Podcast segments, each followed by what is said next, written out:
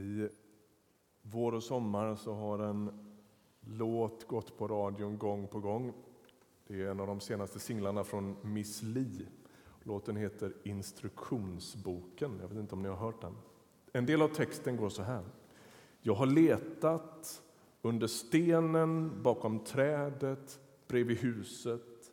Jag har sprungit flera mil, ja säkert tusen, men jag har ännu inte lyckats hitta det.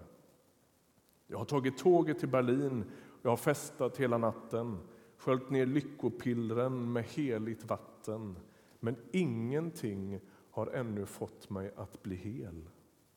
Det verkar så lätt för dem som har hittat hem, som funnit lösningen, men jag kan bara inte hitta den. Instruktionsboken. Idag handlar predikan om räddning från ett meningslöst liv.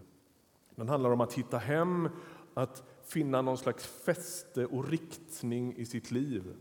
Den åldrade Petrus, vi är ju i Petrus första brevs första kapitel. Han skriver brev till de kristna i nuvarande Turkiet. Jag hittar ingen karta med svenska namn här, men Bitynien, Galatien, Kappadokien och Pontus uppe vid Svarta havet. Där uppe lever förskingrade kristna, hedna kristna, alltså inte judar utan icke-judar som har kommit till tro. Eh, och de är ganska nya kristna. Och Det är till dem han skriver brev. och Vi håller ju på att röra oss i första kapitlet i första Petrusbrevet just nu. Och Jag kommer in lite mitt i nu. Vi slutade förra veckan i vers 9 ni står nära målet för er tro, era själars räddning. Och nu fortsätter vi att läsa. Det var denna räddning som profeterna sökte och forskade efter när de profeterade om den nåd som ni skulle få. De ville utröna vilken och vad slags tid som Kristi ande i dem syftade på när den förutsade de lidanden Messias måste utstå och den härlighet som skulle följa. Det uppenbarades för dem att det inte var sig själva utan er som de tjänade med sitt budskap. Detta har nu kungjorts för er av dem som i helig ande, sänd från himlen, kommit till er med evangeliet, detta som änglarna längtar efter att få blicka in i. Var därför beredda att bryta upp och håll er vakna. Sätt allt ert hopp till den nåd som kommer er till del när Jesus Kristus uppenbaras. Ni är lydnadens barn. Låt er inte styras av de begär som behärskar er medan ni ännu var okunniga. Lev ett alltigenom heligt liv, liksom han som har kallat er är helig. Det står ju skrivet, ni ska vara heliga, ty jag är helig. Om ni säger Fader när ni åkallar honom som dömer var och en efter hans gärningar utan hänsyn till person, lev då i Guds fruktan under den tid ni vistas här. Ni vet att det inte var med förgängliga ting, silver eller guld, som ni friköptes från det meningslösa liv som ni övertagit av era fäder. Nej, det var med blodet från ett lamm utan fel eller fläck, Kristi dyrbara blod. Han var utsedd redan före världens skapelse men trädde fram först nu, vid tidens slut, för er skull som tror. Genom honom tror ni på Gud som har uppväckt honom från de döda och förhärligat honom så att ni i er tro också kan hoppas på Gud. Vi stannar där. Ni är med på vem det är som skriver det här. Det är Petrus, en av Jesu allra närmaste förtrogna under lärjungatiden. Och han skriver här om Jesus naturligtvis. Det är föga förvånande att för Petrus är Jesus alltings centrum. Han är Bibelns huvudperson. Och att han är Nya testamentets huvudperson, det är ju ganska givet. Det är alla med på. Allt handlar om Jesus där.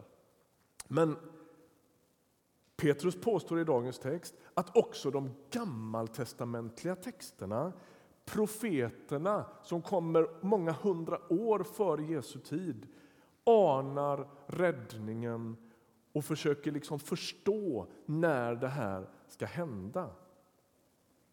Jesus själv han påstår vid ett tillfälle att hela historien är laddad med tecken och hintar om att han finns och att han ska komma till världen. Hela skriften, alltså Gamla testamentet, talar om honom hela tiden. När han har uppstått så möter han två lärjungar på väg till Emmaus. De är väldigt ledsna, de är desillusionerade, de fattar inte att det är den uppståndne Jesus de möter. De har varit med om dramat när Jesus döms och avrättas och så har de hört de här liksom, ryktena och det är oro i hela stan. Vad är det som har hänt? Och så, där. och så går de mot Emmaus från Jerusalem och Jesus den uppståndne slår följe med dem. Och det står så här i Lukas 24. Förstår ni så lite, säger han till dem. Är ni så tröga att tro på det som profeten har sagt? Skulle inte Messias lida detta och gå in i sin härlighet? Och med början hos Mose och alla profeterna förklarade han för dem vad som står om honom överallt i skrifterna. Är ni med? Det är som att hela bibelhistorien har med Jesus att göra. Hela Gamla testamentet pekar fram emot Jesus och hela Nya testamentet liksom pekar bakåt till Jesus. Han är hela skriftens kärna och stjärna. Det är honom allt handlar om. Han är själva koden och huvudpersonen. Men det stannar inte här, enligt vad Petrus säger i dagens text. Då, utan också änglarna sitter, höll jag på att säga, jag vet inte om de sitter. De grunnar på detta i alla fall. De önskar, står det här, kunna blicka in i evangeliet, i hemligheten om hur Gud räddar världen. Men änglarna, hur kan de vara osäkra på detta? De måste väl ändå ha parkettplats och full koll på vad det här handlar om. Vad betyder det där?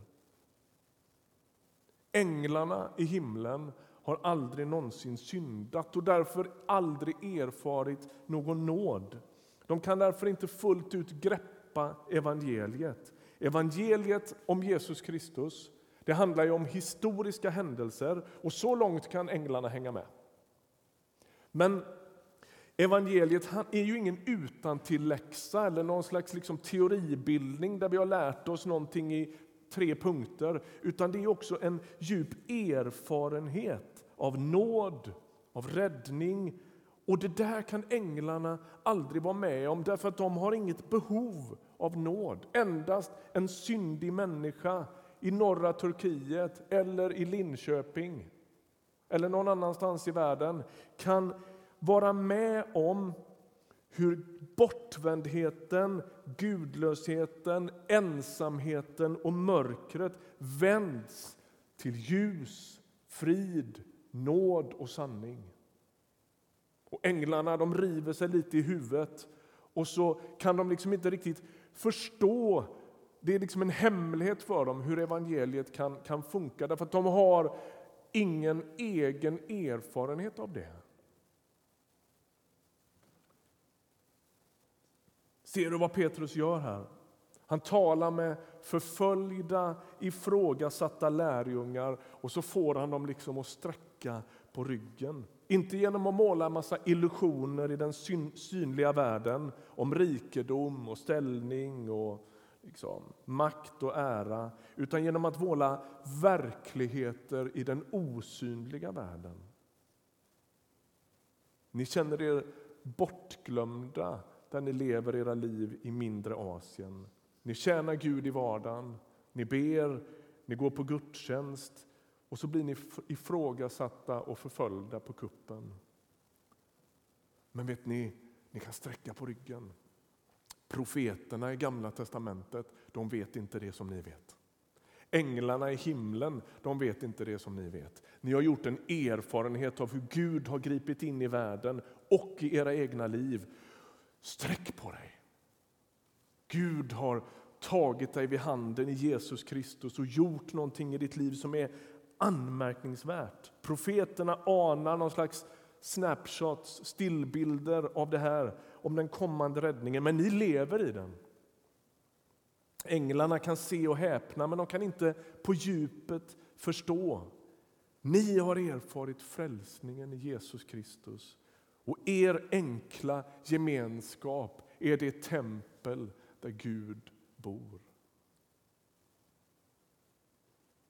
Det här gäller inte bara mindre Asien, det gäller oss också. Födda på nytt, har vi läst i den här texten, till ett hopp, ett arv och en frälsning. Någon bibelkommentator uttrycker väldigt kärnfullt och säger läsarna har lämnat begärets maktsfär och tagit sitt beskydd i Guds nåd. Är inte det snyggt? va? Och han har lämnat begärets maktsfär. Det är det som händer i dopet. När Mio blev döpt här så går man från en maktsfär till en annan. Man ställer sig under Jesus Kristus. Man tar sitt beskydd i Guds nåd. Och så säger han, ni har friköpts från ett meningslöst liv.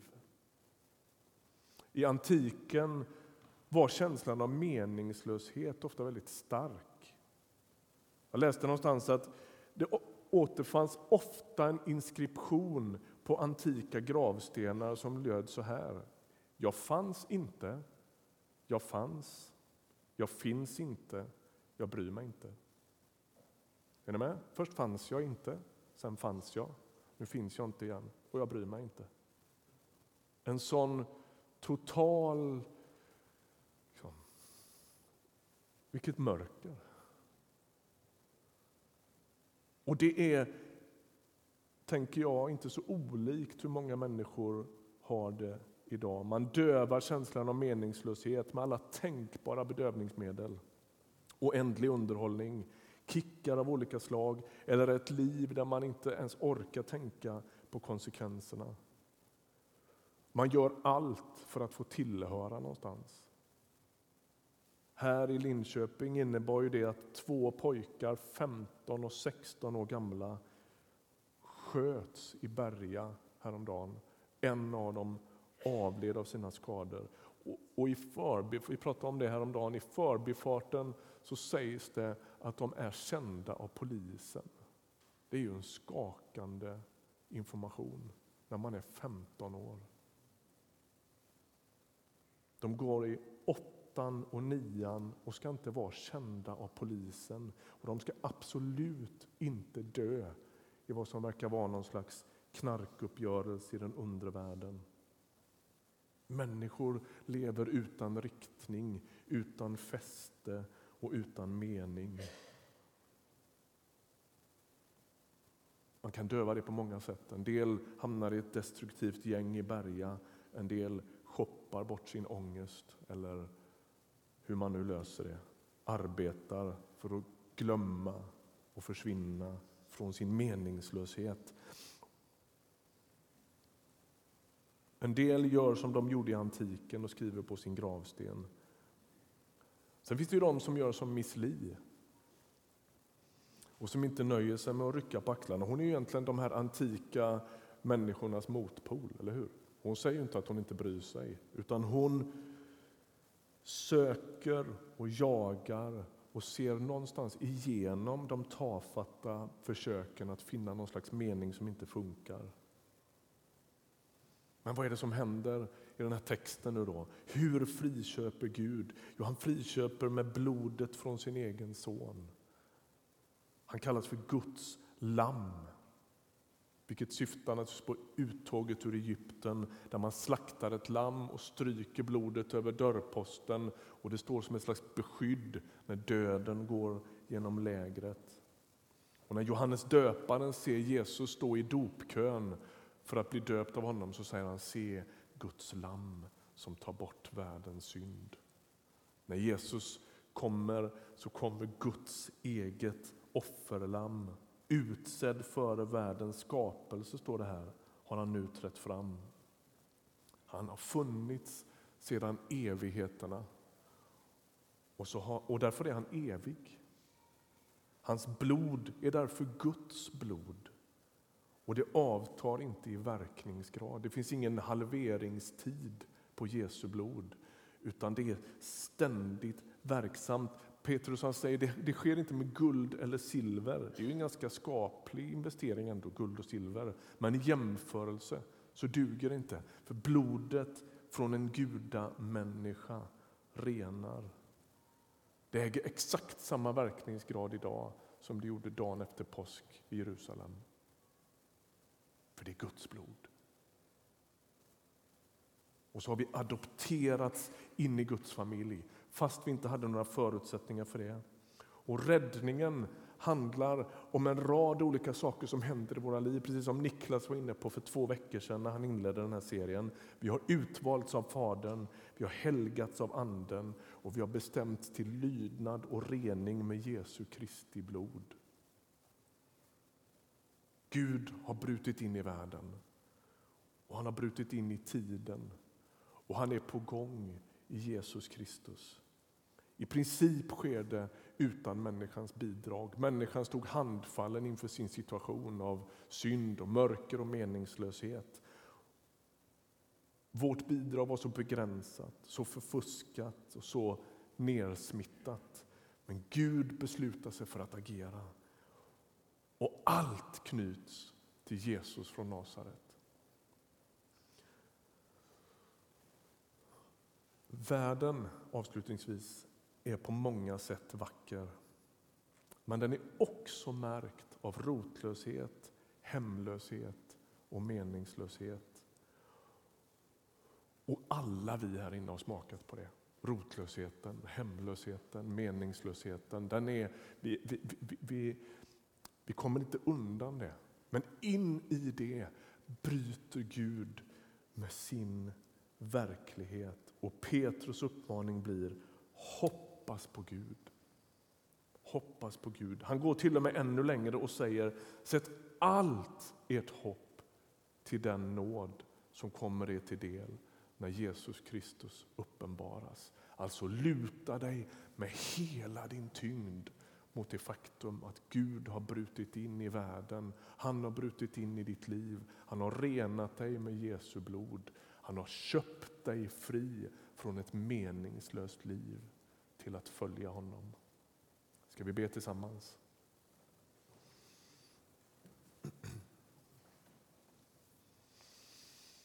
Mm. Herre Jesus Kristus, du är Messias, den levande Gudens son. Förkastad av människor, utvald av Gud. Du har uppstått från de döda, fött oss på nytt till ett levande hopp. Har friköpt oss med ditt blod från ett meningslöst liv till att följa dig och du har kallat oss ut ur mörkret till ditt underbara ljus för att vi ska vara ditt folk i världen.